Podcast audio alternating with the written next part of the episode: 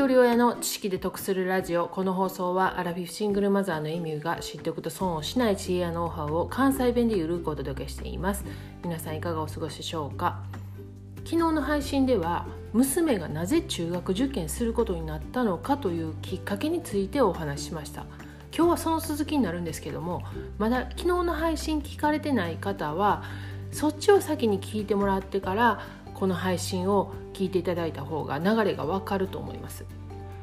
塾に通い出した頃は娘も楽しそうに塾での話をしてくれるし私もそれを聞くのが楽しみでした。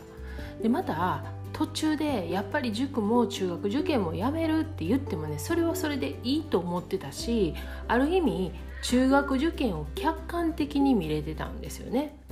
で塾は4年生でだいたい週に2回から4回。で時間もだいたい4時ぐらいから7時ぐらいまでの間なんですけれども5年生では時間も日数も増えて6年生ではほぼ毎日塾に通うことになります。で夜も家に着くのはだいたい9時半から10時の間。で夕食は毎日お弁当を持って行ってました。で土日は朝からテストがあって昼から授業。で6年生の夏休みからはねもう朝からお弁当を持って行って昼にそのお弁当を食べて夕食は事前に塾から注文しておいた他弁が休憩時間に届くようになってるんですよね。だから朝家を出たら夜まで塾でも缶詰状態です。で夜も遅くなるので送迎するんですけれども最初車で送り迎えしてたんですがあうちはね経済的に余裕がある家ではなかったので車の維持費を娘の塾の費用に充てるために車を途中で手放しました。なので最寄りの駅まで自転車で送迎してました。で勉強でねわからないところを教えてあげれる学力は私には備わってないので私はもっぱら弁当作りと送迎と情報収集と、まあ、お金のやりくりですよね。でで情報収集に関してはもう半分趣味も兼ねてねいろんな媒体を駆使して調べました。で初めて知ることばっかりでもう発見の連続なんですよね。で塾にはね保護者会っていうのがあって塾の先生もちろんなんですけども受験先の学校の先生なんかも来て講演してくれたりとかもうそういう話が私にはもう全て新鮮でもう目から鱗やし楽しくて仕方なかったんですよね。でもちろんネットからも情報収集してたんですけれども「プレジデント・ファミリー」っていう雑誌があって中学受験向けの特集があるんですよね。それをねもう毎月買って読み漁ってました。でも私そういう時が楽しくて仕方ないんですよね。私の場合子供の教育にね熱心になる親とはちょっと違ってて自分のね知的好奇心をめちゃくちゃ刺激されるんですよね。でそういうのでもうどんどんどんどんハマっていきました。であのギャラップ社のねストレングスファインダー適正検査で出た私が持ってる上位資質が学習欲内省収集心分析思考自己革新なんですが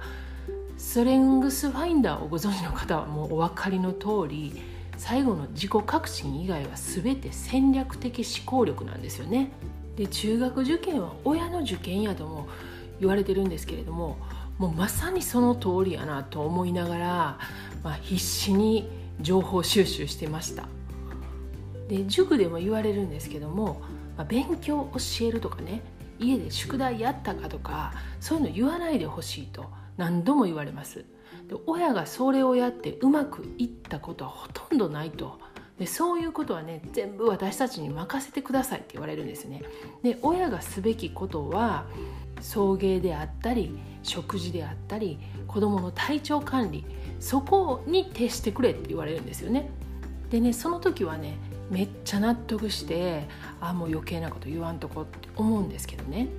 塾では毎週のようにテストがあってそのテストの結果でその席の順番が入れ替わるようになってるんですよね。成績順になってるんですよね。でまた月に1回ちょっと大きめのテストあるんですけれどもその時になるとクラスの進級もある。進級あるっていうことは逆にクラスが下がることもあったりするんですよね。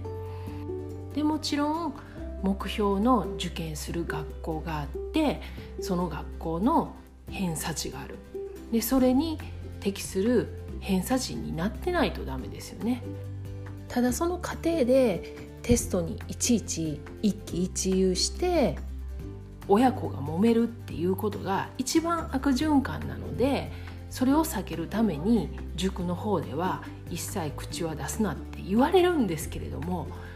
実際ね身近にいてるとやっぱり気にもなるしどうやったんかなと思うしその偏差値に届いてなかったらわなんとかせなあかんのちゃうかってだんだん思ってくるんですよね。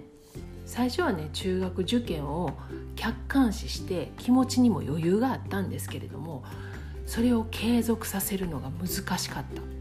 中学受験はもう親も鍛えられます。